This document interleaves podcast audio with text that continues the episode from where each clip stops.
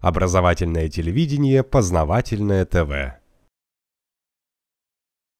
Давайте вот сравним жизнь в Советском Союзе да, и жизнь в Америке. Вот где действительно свобод больше? Когда я приехала в Америку, то свобод было там больше. По крайней мере, такое было ощущение. А, я могла сделать очень много вещей, которые я не могла сделать в Советском Союзе. Я могла, например, пойти в чем угодно на улицу, и никто бы мне не сказал, что так нельзя ходить. А тут бы в Советском Союзе меня бы обсуждали, там, просто проходу не давали, уже не говорю про бабушек на скамеечке.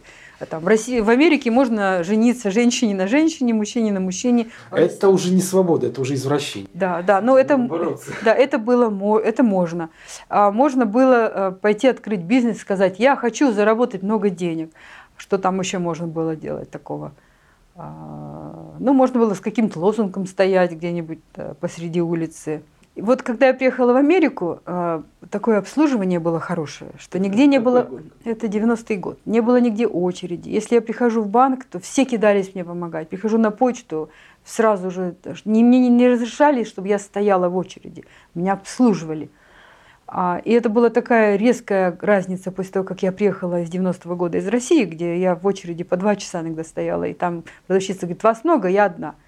А сейчас, а, например, не хватает денег, видимо, в государстве. И закрыли библиотеку у нас. А, библиотека, которая такая красивая, старинная, работала каждый день, теперь работает только по субботам, только с 12 до 3.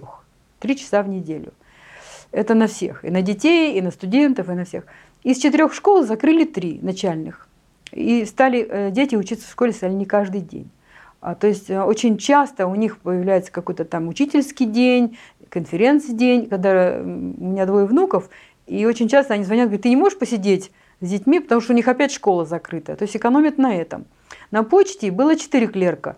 Три окна закрыли, трех клерков сократили, остался один клерк.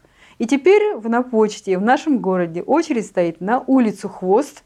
Конечно, никаких стульев нет, люди стоят с тяжелыми посылками – и э, говорят этому работнику, а он, он с кем-то переговаривает, говорит, что вы разговариваете, вы видите, мы стоим. А он им отвечает, вас много, я один. И мне так это напоминает э, Советский Союз.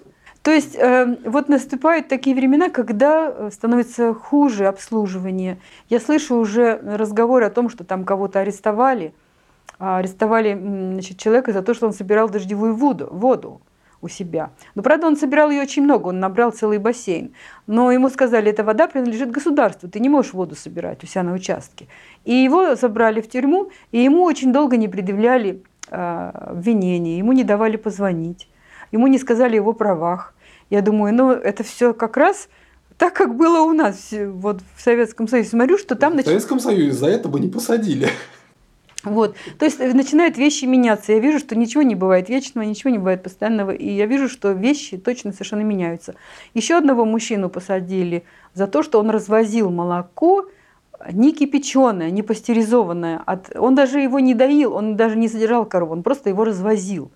Это против, направлено против тех, кто имеет своих коров и свое молоко сырое кому-то продает. Это запрещено по закону.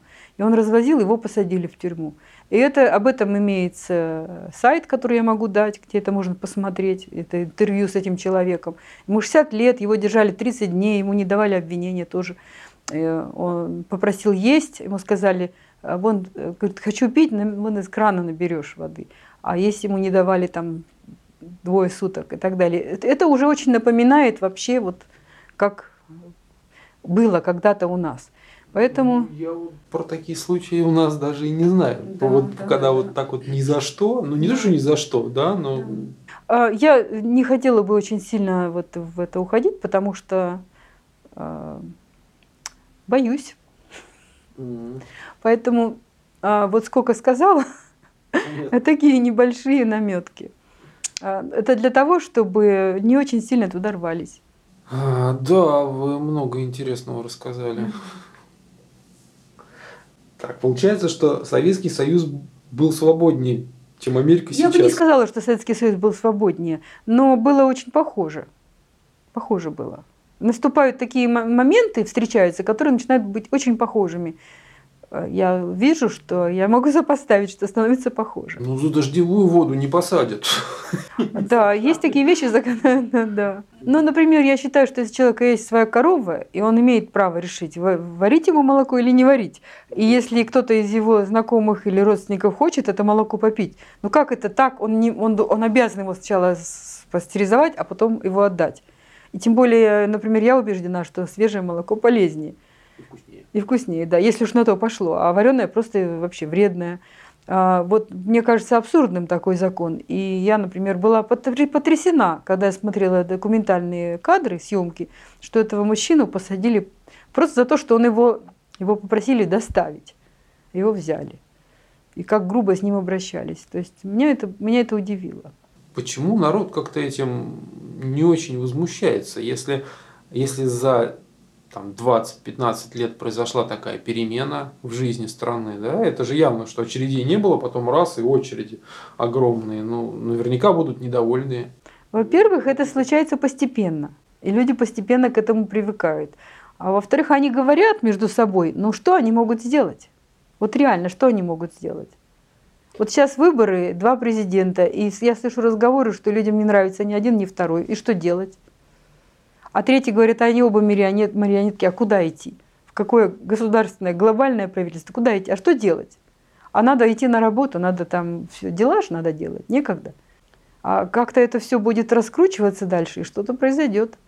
Во-вторых, все, все вооружаются, у, у, свободно продают оружие. И у людей пистолеты. А, мне говорит сын, ты знаешь, у моих друзей уже у всех по два пистолета. Боевых? Ну да, с патронами, да, огнестрельные пистолеты. Тоже это как-то странно, что вообще все кругом с оружием. Молодые парни, ну мало ли там, что они там выпьют или наркотиков каких-то примут, и... а у них пистолеты. И это как бы все по закону. Это по закону, да. И я могу пойти купить. В свете да. того, что вы сказали о применении психотропных веществ, да. неуравновешенности после этого, иметь да. еще под рукой огнестрельное оружие, да. это да. чревато.